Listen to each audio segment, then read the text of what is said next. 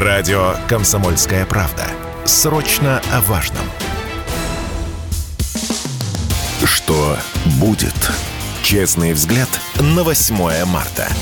Здравствуйте, друзья! В студии радио «Комсомольская правда» Иван Панкин без Игоря Виттеля. Игорь Виттель немножечко приболел, поэтому 8 марта я встречаю в гордом одиночестве, я имею в виду без Игоря, но в компании прекрасных дам. Сегодня 2 часа и 4 дамы будут в моем эфире. И в первой я не знаю, как это звучит на самом деле. И первой дамой моей жизни будет на сегодняшний день Дарья Асламова. Дарья Асламова, известная легендарная журналистка. Прошу любить и жаловать. Все вы ее прекрасно знаете. Дарья Михайловна, здрасте. Здравствуйте. Для начала поздравляю вас с праздником. Искренне совершенно. Вы знаете, как я вас люблю. И все, я уверен, к нам присоединяются. Спасибо. Все слушатели э, радио «Комсомольская правда» и все, соответственно, читатели, они же ваши читатели «Комсомольской правды», тоже присоединяются к этим поздравлениям, я уверен. Моя мама вас очень любит, чтобы вы знали. Спасибо. И, и уверяю вас, заочно, Привет маме. заочно передает вам привет. Дарья Михайловна, немножко, конечно, о гендерном придется поговорить. Не очень это приятно, потому что я, например, знаю, что когда дело касается каких-то экстремальных событий, женщины, конечно, круче мужиков, это сто пудов. Я не знаю, подтвердите вы это или опровергнете сейчас, но давайте начнем э, с самого начала. Я помню, вы мне рассказывали, что освещали еще конфликт в Карабахе тогда, в начале 90-х. То есть, получается, ваша карьера как военкора начиналась тогда, да, или еще Ну, раньше? Да, абсолютно. Она начиналась тогда. Первый был конфликт э, в Осетии, а потом сразу Нагорный Карабах, который, собственно говоря, должен был стать последним моим конфликтом, потому что тогда я попала э, в плен. И, собственно говоря, для 22-летней девочки это было слишком э, серьезно. Мне удалось выжить, это было слава богу. И казалось, что мне это обрубило бы навсегда. Я не знаю, знаете ли вы, что такое мельница. В средние века это называли женщин, которые проходили через массовое изнасилование.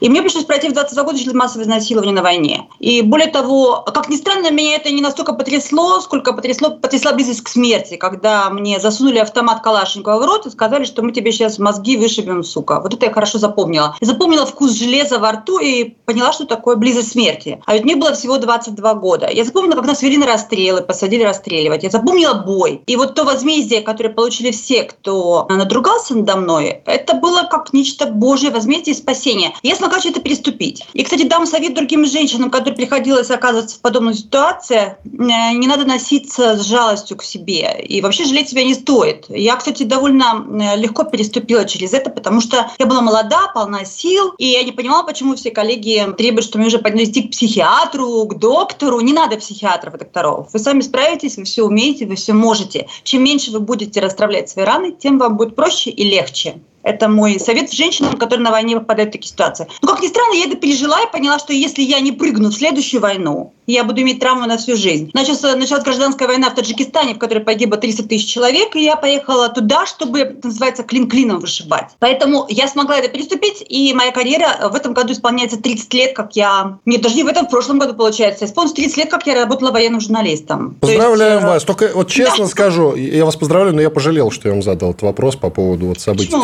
30-летней давности. Хороший совет вы даете женщинам, которые тем более хотят стать военкорами, но тем не менее все это, согласитесь, в праздничный день, 8 Не марта. празднично, к сожалению, нет. Но это война. Это война, это жизнь. А не надо делать... э, Жизнь, она совершенно не обязана быть ласковой, привлекательной, нежной. И, собственно говоря, мы, женщины, об этом хорошо знаем, поэтому куда более готовы к трудностям, чем мужчины.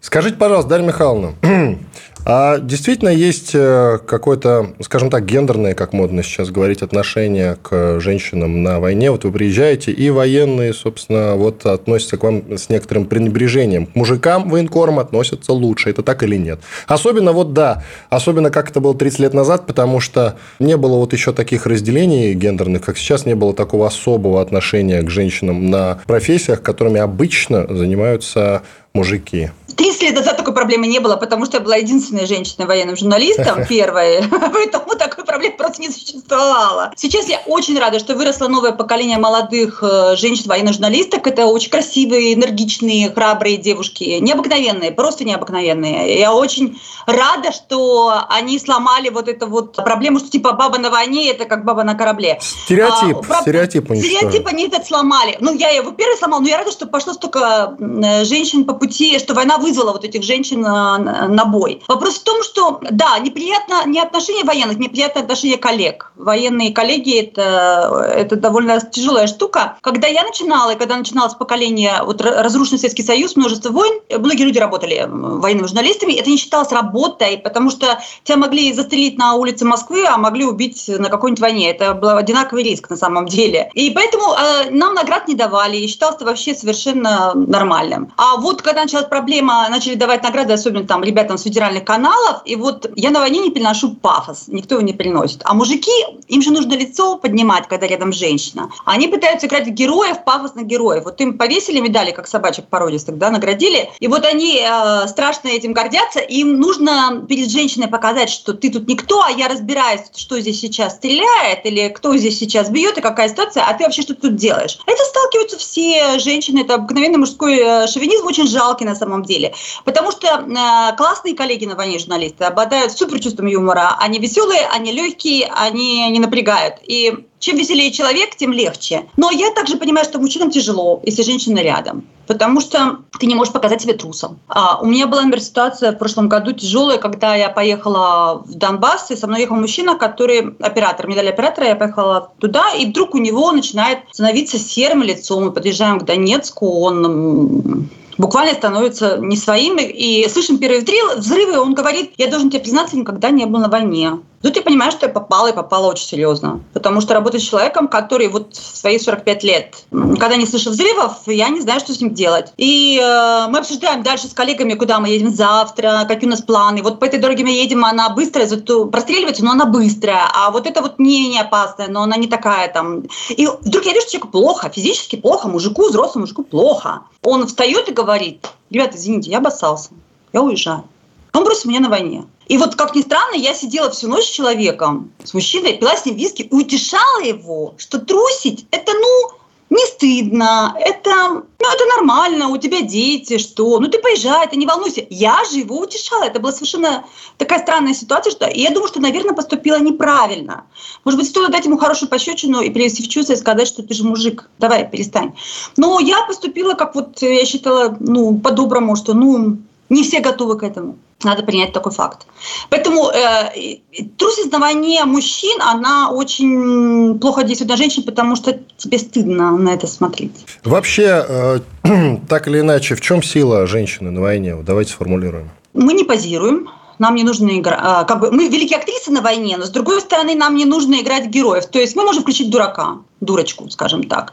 Сколько раз мне приходилось это делать в самых тяжелых ситуациях, говорить, а что, мы нелегально перешли границу, ой, да я этого не знала, а что, а где столб, а где пограничники? да, ну так случилось, да, ну перешли, перешли. Сколько раз мне приходилось включать истерику. Для женщины истерика – это способ добиться своего. То есть я ее включаю абсолютно спокойно, ничего не чувствуя при этом, у меня слезы текут, и руки будут дрожать, я буду человека обнимать, потенциального врага, говорить, да как же так, родимый, да что с тобой? Это, ну, все женщины хорошие актрисы, когда жизнь заставит не так раскорячиться, как говорят. Грубо, но это правда. Захочешь спасти свою жизнь, ты будешь играть любую игру, и по-любому э, ты выкрутишься. Э, захочешь выкрутиться. А мужики не могут, потому что они же как столбы, им нужно... Хотя встречала разных мужиков, умеют и выкручиваться, и шуткой, юмором э, обойти ситуацию много раз на грани, да, когда ты просто, ну, просто дуришь человека, дуришь людей, да. Но нам легче, потому что нам люди больше доверяют. Э, например, мужчины прекрасно разбираются в оружии, а эмоциональные моменты им труднее поймать. Потому что со мной там любая женщина, которая находится под обстрелом, будет говорить гораздо ей будет легче, чем с мужиком потому что я своя, я сестра. Я сестра по боли, сестра по духу. Можно сесть, обсудить э, вот эти чисто женские проблемы, которые возникают на войне. В этом смысле нам легче. С бытовой точки зрения, безусловно, страшно тяжело. Например, вот сейчас, конечно, особенно вот то, что происходит, например, в Донецке, когда люди сидят без воды, а, а нужно иметь прическу, макияж, и да, мужики, как я всегда говорю, мужики встают в 8 утра, мне нужно встать в 6, чтобы накраситься и, и что-то сделать с головой. И одной тряпочкой я вначале лицо мою, а потом иду грязные сапоги мою, чтобы они не были э, грязными. Экономлю, воды-то нет. И вот это вот, конечно, физически тяжело, учитывая все женские особенности. Без воды, без всего мужикам проще. Они зарастают сразу, э, они сразу отпускают бороды, они перестают бриться, э, им все равно, как они выглядят. Это нормально. Что? Ну, вроде как чего? А, а я-то должна быть при, при форме. Я помню, что несколько раз мне приходилось в военных горячих точках ночевать с мужчинами, да, то есть в одной кровати. Вот есть кровать, да? Мы все свалились туда, и э, они тут же отрубились и спят, блин, как убитые, и храпят. Естественно, я всю ночь слушаю этот храп, и я не могу слушать ни секунды. И у меня уже в 6 утра там будильник, что мне нужно встать и там как-то суметь умыться, как кошка лапкой, и еще накраситься, расчесаться, волосы, и встретить утром «Доброе утро!» Ты хорошо спала? Прекрасно, блин. Как ты с ними поспишь? И ты в одной постели просыпаешься с кучей совершенно непонятных мужиков. Ты даже не просыпаешься, ты не спишь. Но это такое чисто, да, это женская проблема. Решаемая, ну, тяжело решаемая. В данном случае Вообще, каждый раз, когда мне очень плохо или кажется, что я не могу решить жизненную ситуацию, я думаю, ну ведь, э, а ты подумай, что сейчас с твоими подругами в Донецке. Вот как они тащат эту воду в баклажках на восьмой этаж или там девятый этаж, и вода, это, они в подвале пробивают, значит, там трубу, и из нее там течет ручеек, они набирают эти баклажки воды, волокут, потому что нет лифта, черти куда, и так они живут. Что? А, а я думаю, а что? Какие по сравнению с ними у меня проблемы? Да никаких. Когда ты знаешь, через что они сейчас проходят, через что они проходят 8-9 лет, то ты абсолютно жестко понимаешь, что нечего плакаться на жизнь. Вот у них проблемы, а у нас нет. Сделаем паузу. Иван Панкин и Дарья Асламова, известная журналистка. Через две минуты продолжим наш разговор. Спорткп.ру О спорте, как о жизни. Что будет? Честный взгляд на 8 марта. Продолжаем. В студии радио «Комсомольская правда» Иван Панкин. Это спецвыпуск, посвященный женщинам на войне, разумеется. И в гостях у меня сейчас Дарья Асламова, известная российская журналистка. Дарья Михайловна, вот я представляю вас журналистка. Э, какое у вас отношение к феминитивам? Журналист, журналистка вас это не коробит, если, допустим, вас называют журналистом? Да по барабану, вообще, честно говоря. Я, у меня нет этих проблем. Я считаю, что каждый использует оружие своего пола. Я использую оружие своего пола глазки построить, а мужчины используют оружие своего пола, там, не знаю, автомат. У кого что. И неизвестно, чье оружие сильнее. Что касается сексизма на войне, вот еще немного поговорим. Все-таки так или иначе, Пренебрежительное отношение, вот вы просто рассказали, что приходится иногда там э, в каких-то закрытых помещениях спать с кучей мужиков. А имели ли место приставания какие-нибудь? Ну, или просто пренебрежительные, как я уже сказал, отношения со стороны мужиков? Вот именно, ну, нормально, именно в таких условиях. Именно в таких условиях. Нет, таких условий, как обычно, не бывает, потому что это команда, и тогда тебе свои же товарищи накажут. А то, что пристают, так было бы странно, если бы не приставали, я бы обиделась. Нехорошо. Как это так взяли и не пристали. И, эм, и это дает вообще и атмосферу того, что ты женщина, что ты, э, ты со всеми, и одновременно, что ты вот по-особому.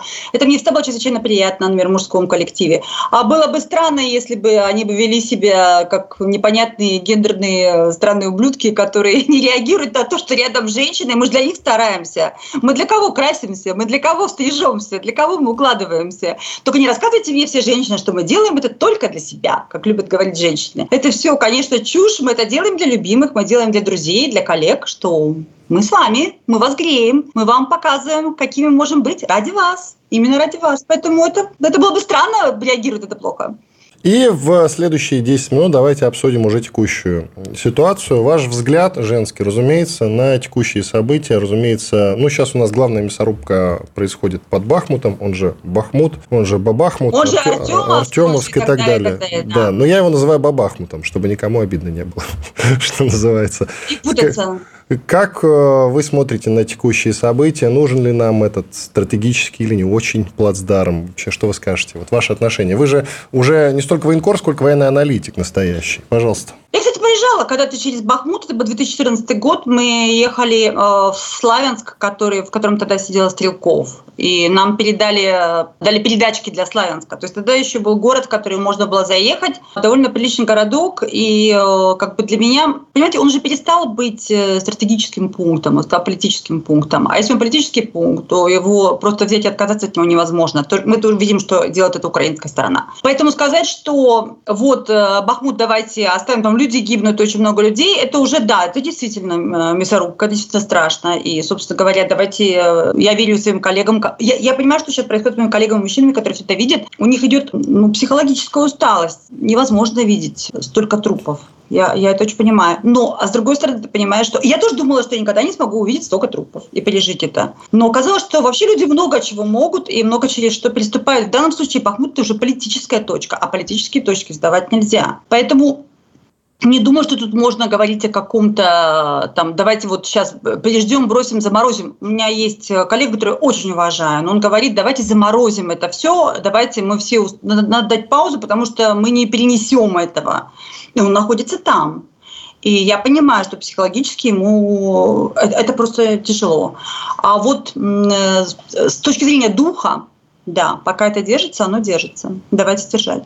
Вот, кстати, я очень неожиданную штуку увидел, когда вел э, утренний эфир. Одна женщина написала, что именно как раз э, вот эта дамская, ну, женская, женская составляющая как раз из населения Украины нам как раз всего этого и не простит никогда России, именно потому что огромное число мужчин-украинцев погибло. Что вы скажете на это? Я скажу словами э, любимого моего писателя Глеба Боброва. Замечательный мужик, э, живет в Луганске. И я помню, что в 2014 году, когда все начиналось, э, мы с ним разговаривали на эту тему. Э, именно о том, что э, уже все понимали, что, по-видимому, и он написал пророческую книгу «Эпоха мертворожденных» о том, что война будет, что война неизбежно будет между русскими и украинцами, и так иначе мы столкнемся на поле боя. Пророческая книга. И я ему говорю, ну как же, Глеб, ну вот смотри, а потом, а что с нами будет потом-то? Что мы будем делать потом? Он сказал, ты никогда не забывай, а он человек военный, он прошел Афганистан, был контужен, никогда не забывай, что у русских есть огромный талант переступать через кровь. И э, это, кстати, свойство, свойство вообще славянских наций, умение переступать через кровь. Никому, кроме русских, такого таланта, а этот талант, не дано. Я приведу вам пример Чечню, я приведу вам пример Афганистан, в котором я работала семь раз. В Афганистане, в котором казалось бы, столько полегло наших мальчиков, Афганистан не простил, что мы ушли. И вот когда я приезжала, каждый раз я сталкивалась с тем, что мне афганцы говорили, как вы смели нас оставить? Вы, шурави, как вы? Вы же наши лучшие враги. Лучше вас врагов не было, мы вас уважаем. И вы же оказались, а лучший враг – это всегда и лучший друг. И уходя, э, они смогли переступить, и мы переступили. А вот сейчас Афганистан рвется и рвет и мечет, чтобы Россия снова вошла туда, чтобы ну, не вошла не как военная сила, а как экономическая сила, как друзья и так далее. У нас есть талант этот, и этот талант, есть, по сути, всю русскую историю, мы всегда умели это делать. Мы шли, воевали, а потом, как Петр Первый, ставили, что вот э, спасибо шведам, значит, учителям э, русской и российской армии. Это правда, и мы это сможем, мы это переступим через это. Поверьте, это, ну если Бог нам дал это свойство, так это, это талант. Мы его не утратили с веками. Нам все приходилось, а турки, смотрите, сколько мы воевали с турками. А вот сейчас 300 лет мы воевали с турками фактически, да? И ничего, прошло. А Тарамангольская ига, переступили через Тарамангольская ига. Умеет русский человек переступать через кровь. Как бы страшно это не звучало. Я просто напомню еще в подтверждение ваших слов пример Японии и США. Но спрошу, вы когда говорите «мы», вы, получается, проводите знак равно между Россией и Украиной, как бы мы один народ, это то, о чем Путин говорит, да? Абсолютно. А, а, абсолютно. Это те же самые люди, то зеркало, в которое мы смотримся и не можем... А, нам не может не нравиться это отражение, но это мы, упущенные мы, искореженные мы, исковерканные мы. Это наши, от которых мы в какой-то момент, э, ну, просто, ну, не озаботились их положением, мы что-то поздно спохватываемся. есть у нас такая плохая черта. Мы всегда действительно, пока гром не грянет, русский мужик не перекрестится. Мы всегда считаем, что как-нибудь оно рассосется само, не рассасывается, а потом мы пожинаем плоды того, что не рассосалось. Вот, кстати, с Украиной это, к сожалению, вот тот вариант. Но то, что э, э какая бы кровь не была пролита, э, взрастет на ней трава, и взрастут на ней цветы, и вырастет поле, и поднимется. Мы даже с немцами сумели через это приступить. Немцы, кстати, не смогли. Если вы заметили ту ненависть, я-то знаю, какая ненависть Германии против нас. Я хорошо это знаю. И я сталкивалась с ней, когда работала много раз по вопросу миграции в Германии, и они мне все это выкладывали, как вот эта мечта реванша. Это не, она никуда не ушла. А у нас у нас, как ни странно, нет ненависти к немцам. Вообще редко способны испытывать ненависть к поверженному врагу. И вообще мы не ненавидящая нация. Мы не умеем мы умеем страстно любить, мы можем кратко ненавидеть, а потом на этой ненависти строить любовь. А сколько должно времени пройти в годах, если отмерять, чтобы этот вопрос был закрыт, мы позабыли об этом? Есть у вас такой прогноз, такое представление? Ну, давайте считать по... А, отчитывая чеченских, да, чеченских войн, на которых я была, да, давайте отсчитаем. Две, ну, 2000, 2000 год, 2001 я была в Чечне.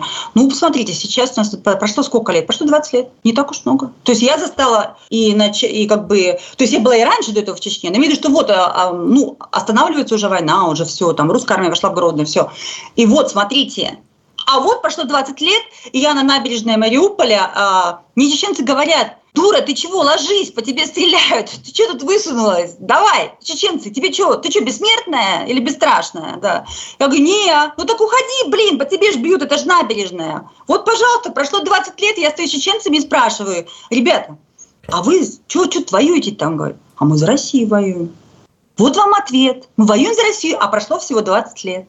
Это на самом деле совсем немного. И мне не простят, если я не спрошу у вас. Э, не часто приходится с вами общаться, поэтому обязательно я должен задать вам этот вопрос. Опять-таки, ваш женский взгляд, сколько продлится спецоперация? Это общий вопрос, но тем не менее, я уверен, у вас есть э, какое-то мнение. И чем? Пожалуйста. Ну, слушайте, я тут не пророк. Э, Мое ощущение, что долго, и особо нам тут э, нечего думать, что это будет легко и просто. Опять же, исходите из сроков любых э, регионов, которые поднимались, это, ну, считайте, 6-7 лет с разными перерывами. То есть, как бы, я не думаю, что закончится быстро. И я не думала, что это закончится быстро, кончая спецоперацию. У меня как раз иллюзий не было. Я-то знала, какая там ненависть. Поэтому, когда мне люди говорили, за три дня возьмем все, там, я на них смотрела, думаю, минуточку, вообще, вы о чем, что понимаете? Потому что я никогда не забуду, как меня один умный человек 10 э, лет назад в Киеве привел меня когда ему сказала, что мы ждут все братские народы, он меня взял и привел за руку ночью к памяти Голодомора в Киеве. 12 ночи, пустому. И я увидела, значит, эти жуткие э, статуи, значит, умерших от голода на людей. Я увидела, значит, все эти надписи американских политологов, какое, значит, э, э, какие проклятые русские убивали, значит, людей. Он говорит, ты не понимаешь, я тебя привел неспроста сюда. Людей 20 лет воспитывали в ненависти, и детей приводят каждый раз из школы, вот к этому памятнику говорят, что русские заморили вас голодом. Русские завалили голодом ваших дедушек, бабушек, прадедушек. У них ужас, тут дети плачут, там, падают в обморок. Поэтому я знала, через какую ненависть нам придется пройти. И пока мы не промоем эти, не прочистим эту идеологическую территорию, а, нормальную территорию, тогда и ни любви, ничего не вернется. Это мне совершенно понятно. Спасибо большое. Дарья Асламова, известная российская журналистка, была со мной на связи. Благодарим, Дарья Михайловна. Еще раз поздравляю вас с 8 марта. Всего вам самого наилучшего. Благодарю вас. До свидания. Спасибо. Спасибо. До свидания. Радио «Комсомольская правда». Срочно о важном. Что будет? Честный взгляд на 8 марта. Мы продолжаем. Это спецвыпуск в студии радио «Комсомольская правда» Иван Панкин. На связи со мной Надана Фридриксон, военный корреспондент, телеведущая и ведущая радио «Комсомольская правда». Прошу всех приветствовать и радоваться. Наданочка, мое почтение.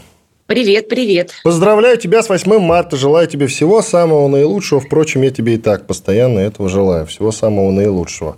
Давай для начала... Это правда. Но я не люблю этот праздник, конечно, мягко выражаясь. Вот сейчас ну, расскажешь спасибо. об этом. С общего начнем, а потом перейдем, конечно, к текущим новостям, потому что ты недавно вернулась из э, Донецка. Ты была же в командировке, насколько я могу судить. Да, была, назад. но нет, три недели уже где-то прошло. Ну, вот ты расскажешь, по-моему, ты не рассказывал мне, во всяком случае. Вот поговорим с тобой о новостях в том числе. Давай, расскажи-ка, что ты вдруг 8 марта не любишь? А тебе цветы не дарят? Я тебе отправлю сейчас букетик? Знаешь, вот, о, во-первых, ловлю на слове. Во-вторых, все-таки мне кажется, что не нужен отдельный день какой-то календарный, чтобы женщинам дарили цветы. Это вопрос желания и окружения женщин. Если есть люди, которые ценят их, они будут делать им знаки внимания. Это не обязательно цветы. Да, но это попробуй вот, знаешь, не сделать этого 8 марта, сволочь. Слово доброе. Ну, у кого как. Я к этому дню отношусь как к дню весны. То есть для меня это праздник весны. Это действительно обновление, это классный период, и я готова всех поздравлять с этим этапом. Другое дело, что да, в нашей стране, если мужчину поздравляешь с днем весны, он смотрит на тебя, мягко говоря, недобро. Но тут, понимаешь, разница отношений. Мне лично кажется странным, что есть отдельный вот день для того, чтобы поздравлять женщин. Другое дело, что у этого праздника, конечно, несколько иная история. Изначально это был день а, борьбы женщин за равные права и обязанности. Я настаиваю на второй части этого предложения. В 21 веке в России, конечно, где-то остаются еще проблемы с дискриминацией женщин. Безусловно, эти проблемы есть. Но глобально, глобально, сейчас мы все конкурируем на рынке примерно на равных, не считая вот этих отдельных нюансов, которые, безусловно, присутствуют. Россия страна большая, есть разные регионы с разным отношением к ключевым вопросам. Но если брать такие крупные города, как Москва, Питер и прочее, ну, согласись, ты конкурируешь со своими коллегами-женщинами, они с тобой. И едва ли там гендерный момент играет какую-то роль. Я с тобой По вообще мере... не конкурирую, потому что, собственно, очень сильно уступаю, заметь. Я это постоянно говорю, не только сегодня ну, по крайней мере, там, где я работаю, да, это телеканал «Звезда», это радио «Комсомольская правда», там и так далее, и так далее, я не помню, чтобы кого-то притесняли только потому, что э, у него там не тот пол. Там женщин притесняли, потому что она женщина, а мужчине давали больше зарплаты и возможностей, потому что он мужчина. Вот в моем окружении, слава богу, такого не наблюдается. В моей индустрии, наверное, так скажу. Хотя локальные вспышки есть. Поэтому, если использовать терминологию «день борьбы за равные права права и обязанности, ну, на мой взгляд, ладно, допустим, это больше подходит. Но просто говорить, что в этот день мы поздравляем женщин, потому что они женщины, ну, для меня это странно. Хотя, опять же, если кому-то это доставляет удовольствие, если кому-то это приятно, ну, ради бога. Главное в этой жизни получать удовольствие. Скажи, пожалуйста, ты затронул тему с дискриминацией, а вот этот вопрос, вот этот момент, я бы даже так сказал, он нивелировался ведь постепенно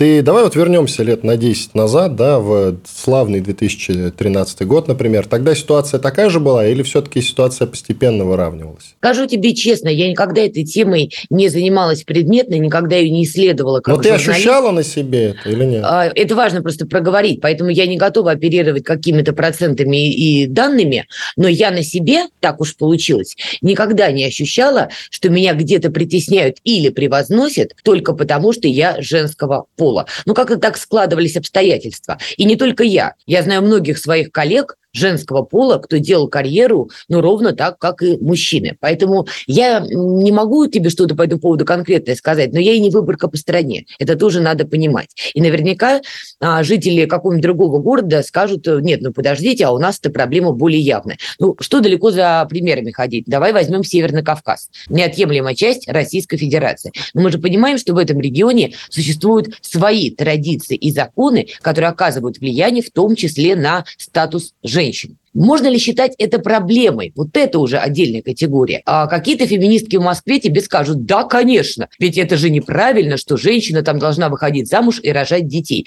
Но при этом, если спросить женщин в Грозном, ну, например, то многие скажут, да я вполне довольна, я сама этого хотела. То есть ситуация такая неоднозначная. Вопрос, кто оценивает и кто, скажем так, размышляет по поводу этой тонкой материи. Хорошо, а теперь давай о феминизме на войне поговорим. Ты больше года как военкорка. Кстати, вот феминитив военкорка – это твой Я стиль. ненавижу, ненавижу это все дело. Ты ненавидишь это дело, но секундочку. Военкор. Ведь... Да, но у тебя вообще-то есть стикер в твоем замечательном телеграм-канале Фридрих, подписывайтесь, друзья, обязательно. Есть э, стикер, который так называется «Военкорка» с твоей фотографией. Просто Военкорка к слову. в поле. Я знаю, как поле. это специальный был а, вот. сарказм и стёб по поводу такого насилия над русским языком. Вообще вот так изнасиловать язык языком могли только наши отчаянные феминистки. Никто другой на это способен не был. Даже Зеленский с его окружением. Но это догадаться надо было, понимаешь? Авторка, редакторка, военкорка. Вот у самих ушами кровь не идет, нет? Идет, идет, идет. Поэтому я тебя об этом и спросил. Итак, э, чуть больше года назад когда ты впервые отправилась в Донбасс, скажи, пожалуйста, к тебе как к военкору отношение было одно, оно менялось, или вот какое было, такое и осталось, рифма? Конечно, отношение менялось, но, опять же, это не было сопряжено с тем, что женщина или мужчина. Хотя понятно, что все это личное еще общение, и отдельные, например, военными, с которыми мы обязаны сотрудничать, находясь там, могут, конечно, там свои личные ощущения и представления о прекрасном переносить на диалог. Но глобально больше интересовало задавал вопрос, насколько человек профессионально подготовлен к подобным событиям. Ведь все-таки освещать боевые действия – это не по Москве гулять под зонтиком и даже не освещать протесты в том или ином городе. Зона боевых действий – это особая территория, где, где существуют определенные правила поведения. И, конечно, требуется определенное психологическое состояние людей, независимо от их пола. Я уже говорила и повторю, бывали случаи, когда мужчины-журналисты ловили страх, панику, а, просили остановить машину и говорили, что они не готовы дальше продолжать движение, потому что, в конце концов, их дома ждут родные и близкие, они не готовы прямо здесь и сегодня погибать в зоне проведения специальной военной операции. Бывали случаи, что женщины ловили страх и панику и кричали, что не-не-не, давайте все остановим, я хочу отсюда уехать. Еще раз, не зависит от пола, зависит от психологического состояния и подготовки. Конечно, а, первое время, когда ты появляешься в кризисной зоне, и, допустим, твое имя неизвестно так громко, как, например, имя Дмитрия Стешина или, или, или Александра Коца, понятно, что к тебе возникают вопросы. Ты кто такая или кто ты такой, если ты там не девушка, а парень, который заявляет о себе, что он военный журналист, но, но неизвестен так широко. Насколько ты подготовлен или подготовлена к текущим событиям. К людям с именем, как Стешин, Коц, таких вопросов уже не возникает, потому что их биография, их профессиональная деятельность говорит сама за себя. Вот это был первый этап для меня. Кто такая, откуда взялась. Дальше, когда стало понятно, что я не э, начинаю бегать как сумасшедшая по пулю, махать руками, э, кричать, плакать, впадать в разные стероидные состояния, вполне могу держать себя в руках и делать свою работу, да, отношение постепенно менялось в лучшую сторону в этом плане, потому что, ну, сарафанное радио, его никто нигде никогда не отменял. Репутация – вещь великая. Кроме того, на репутации, безусловно, сказывается твоя профессиональная чистоплотность и порядочность. То есть если тебе говорят, не свети вот эту точку, потому что она стратегически важная, ты говоришь, ага, и все равно засвечиваешь ее в репортажах, это сказывается на твоей репутации, и с тобой уже не захотят работать разные военные. Но, к сожалению, ты поставляешь и других коллег. Я неоднократно слышала, например, выезжая в зону конфликта от военных, ну да, очередной журналист приехал освещать. Ну да, вот тут приезжала уже одна группа, мы просили то-то, то-то не делать, они в итоге все это показали, и в результате были такие-то последствия. Это такие важные моменты, казалось бы, прописные истины, но до сих пор в зоне проведения специальной военной операции периодически возникают случаи, случаи, когда эти базовые правила нарушаются. Но система отношений выстраивается, по сути, по этим параметрам. Еще раз, не по половым признакам, кто там мальчик, кто там девочка. Первое, еще раз, насколько ты готов или готова к подобным обстоятельствам. Второе, насколько ты профессионально чистоплотен или чистоплотна. Вот два ключевых параметра. И по ним уже выстраивается дальнейшее общение, отношения, ну и репутация в конечном счете. Ну, ты про постулаты, которые выдвигают к вам военные, а теперь давай про коллег поговорим. Среди коллег военкоров мужского пола я имею в виду, какое отношение к тебе было и какое стало, оно менялось как-то? Опять же, это все зависит индивидуально. Все мы люди, все мы человеки, что называется, мы не роботы. И опять же, я не могу говорить за других людей. Мне кажется, что в общении с отдельными представителями этой профессии что-то менялось. Мне кажется, что поменялось после Мариуполя, когда мы с разными людьми пересекались в этом городе, там еще, шли актив, там еще шла активная фаза боевых действий. Получается, вместе работали, друг друга страховали, друг другу помогали. Мне кажется, что такие события, в принципе, принципе не вымарываются из человеческих отношений, и чтобы дальше не происходило, что называется, Мариуполь был с нами. Сделаем паузу. Иван Панкин и Надана Фридрихсон, военный корреспондент или ведущий. Это спецэфир. Через две минуты вернемся к разговору. Радио «Комсомольская правда». Мы быстрее телеграм-каналов. Что будет? Честный взгляд на 8 марта. Продолжаем. В студии радио «Комсомольская правда» Иван Панкин. Это спецэфир, посвященный нашим прекрасным дамам, что, наверное, моя коллега воспримет как сексизм. Спросим у нее сейчас. Надана Фридрихсон, мы продолжаем с ней разговор, военный корреспондент или ведущая. Сексизм или не сексизм, кстати? Вот то, что я сейчас Да сказал. я стала к этому реально проще относиться. Нет, ну ты вот скажи, это все-таки сексизм или нет? Для меня уже, мне уже все равно. Уже все равно. Что воля, ну, что не воля, все равно. Правда, вот в какие-то моменты у тебя перестраивается отношение и психика. Вот я для себя вывела, в зоне боевых действий феминизма нет. И быть там его просто не может. Я уже объяснила, почему. Там, в принципе, гендерные моменты не играют особо значимой роли. Ты либо работаешь, либо не работаешь.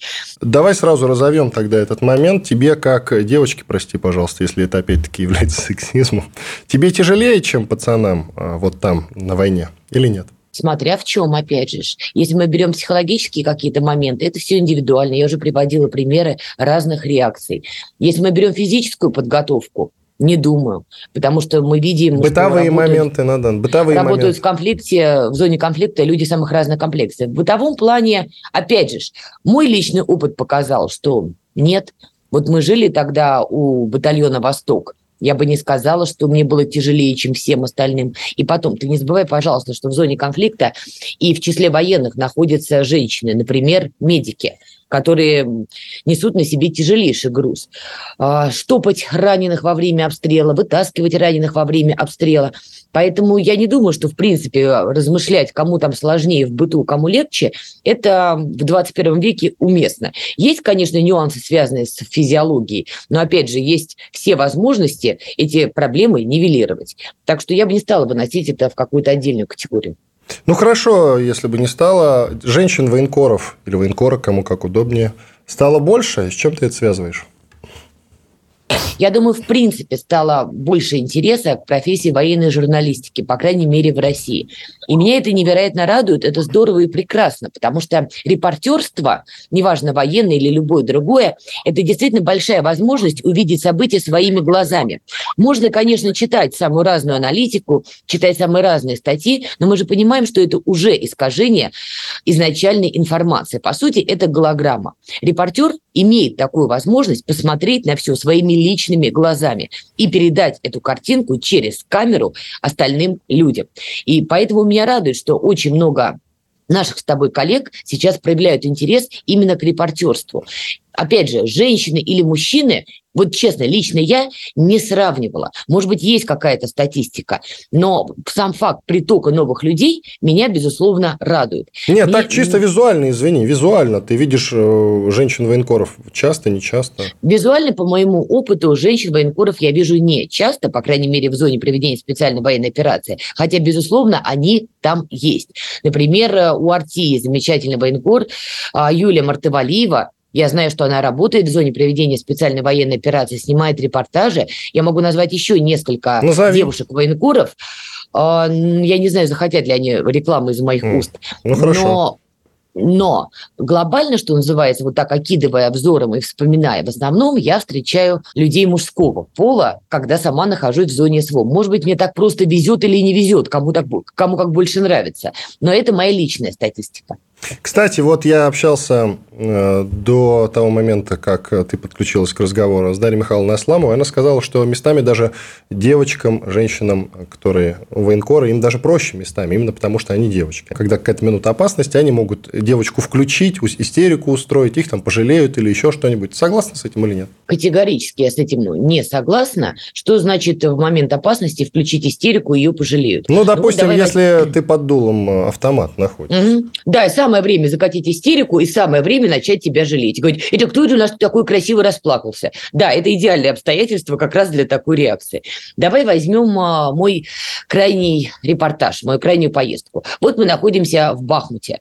Вот по нам начинает работать э, украинский танк. Вот как ты считаешь, это время вспомнить, что я девочка и вообще, а что я, я привел хочу пример, пирог и я, на ручке? Я привел пример про автоматы. Все-таки, когда есть некий тактильный контакт, ну или визуальный как минимум. Ну, давай так. А, в моей практике не было такой близости с противоположной стороной, чтобы все это было на расстоянии Калашникова, в моей личной практике. Если кто-то из военкоров доходил до нулевого рубежа с штурмовыми группами и действительно напарывался на противника на расстоянии вытянутого автомата, ну, хорошо. Я, я такое не видела, я такое не встречала, и я не знаю коллег, которые бы доходили до нулевого рубежа, чтобы я достоверно это знала. Поэтому я привожу примеры более подходящие для быта журналиста в зоне проведения специальной военной операции. В основном это артиллерийские обстрелы, ну или работа танка противника по группе людей. Еще это могут быть снайперы, если ты находишься в том или ином населенном пункте, который до конца не зачищен. Вот я могу выделить три такие категории.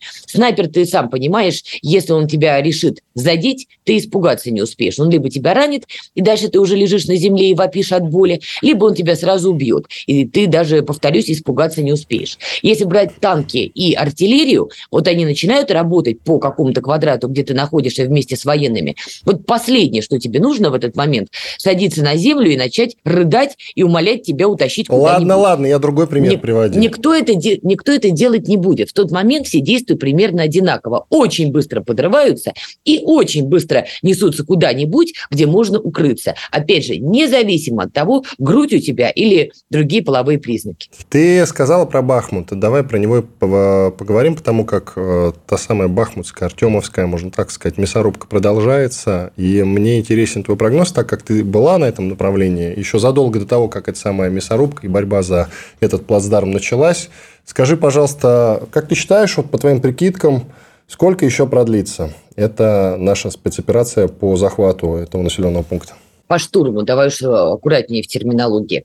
Тут я понимаю много идеологических моментов, есть более нейтральное. По штурму. Я не буду здесь давать прогнозы, как ты понимаешь, я не военный человек и не уверена, что сейчас какие-то военные взялись бы давать такие прогнозы. Очень много разных обстоятельств. Ты слышал, сначала, например, Залужный с украинской стороны кричал, что украинские силы надо выводить из Бахмута, потому что они могут быть окружены и полностью уничтожены. Недавно проходила информация, что Залужный поменял свое мнение по каким-то причинам и говорит, что будет подкрепление для украинской на стороны. На заседании, да, на да. заседании верховным главнокомандующим Зеленским он э, принял решение оставить там войска, да.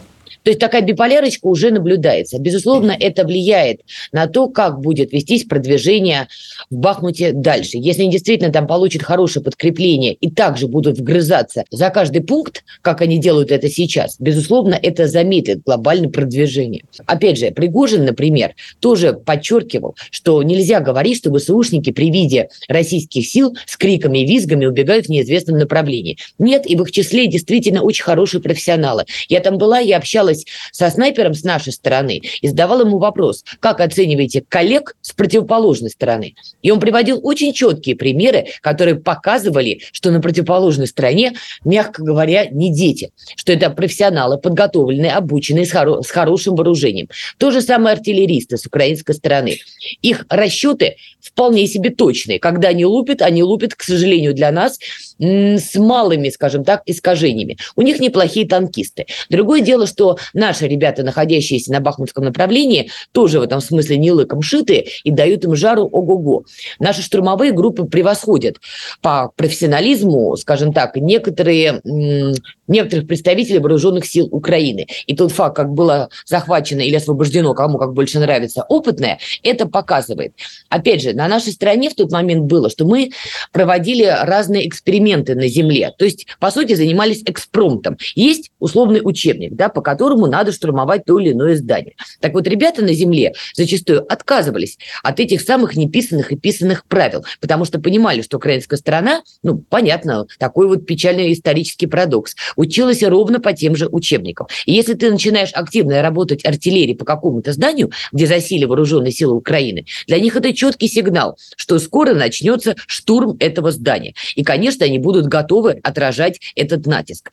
Поэтому зачастую в том же опытном это прямо на поступах к Бахмуту, а многие здания штурмовались без поддержки артиллерии. Это, безусловно, повышало риски для штурмовых групп, но при этом, при всем, этот экспромт вводил в легкий ступор вооруженные силы Украины, которые не ожидали, например, наката, поскольку не было перед этим залпов артиллерии. А, я к чему все это веду? Очень много разных обстоятельств складывается, когда мы говорим про Бахмут, или Бахмут, или Артемовск, опять же, кому как больше нравится. Поэтому давать какие-то однозначные прогнозы лично я не возьмусь. Каждый метр, который там освобождается, каждый метр, который наши ребята в итоге смогут осилить, это высокая цена. Это цена чьих-то ранений, чьей-то жизни, и относиться пренебрежительно к этому, ну, мягко говоря, странно. Я думаю, что Бахмут в конечном счете все-таки будет освобожден. Для меня это освобождение Бахмута. Но, повторюсь, я не буду давать прогнозы, когда, и тем более я не возьмусь вообще рассуждать о том, какой ценой Бахмут будет освобожден. Наверное, это лучше делать тем, кто, собственно, сейчас эту работу и проводит, кто штурмует этот город. Спасибо. Это была Надана Фридрихсон, военный корреспондент и известная телеведущая. Надана, благодарим тебя. Спасибо, что поучаствовала в нашем эфире. Пока. Спасибо. Пока. Чтобы получать еще больше информации и эксклюзивных материалов, присоединяйтесь к радио «Комсомольская правда» в соцсетях – в отечественных социальных сетях. Смотрите новые выпуски на Рутьюбе, читайте телеграм-канал, добавляйтесь в друзья ВКонтакте, подписывайтесь, смотрите и слушайте. Радио «Комсомольская правда». Самая оперативная и проверенная информация в эфире и соцсетях.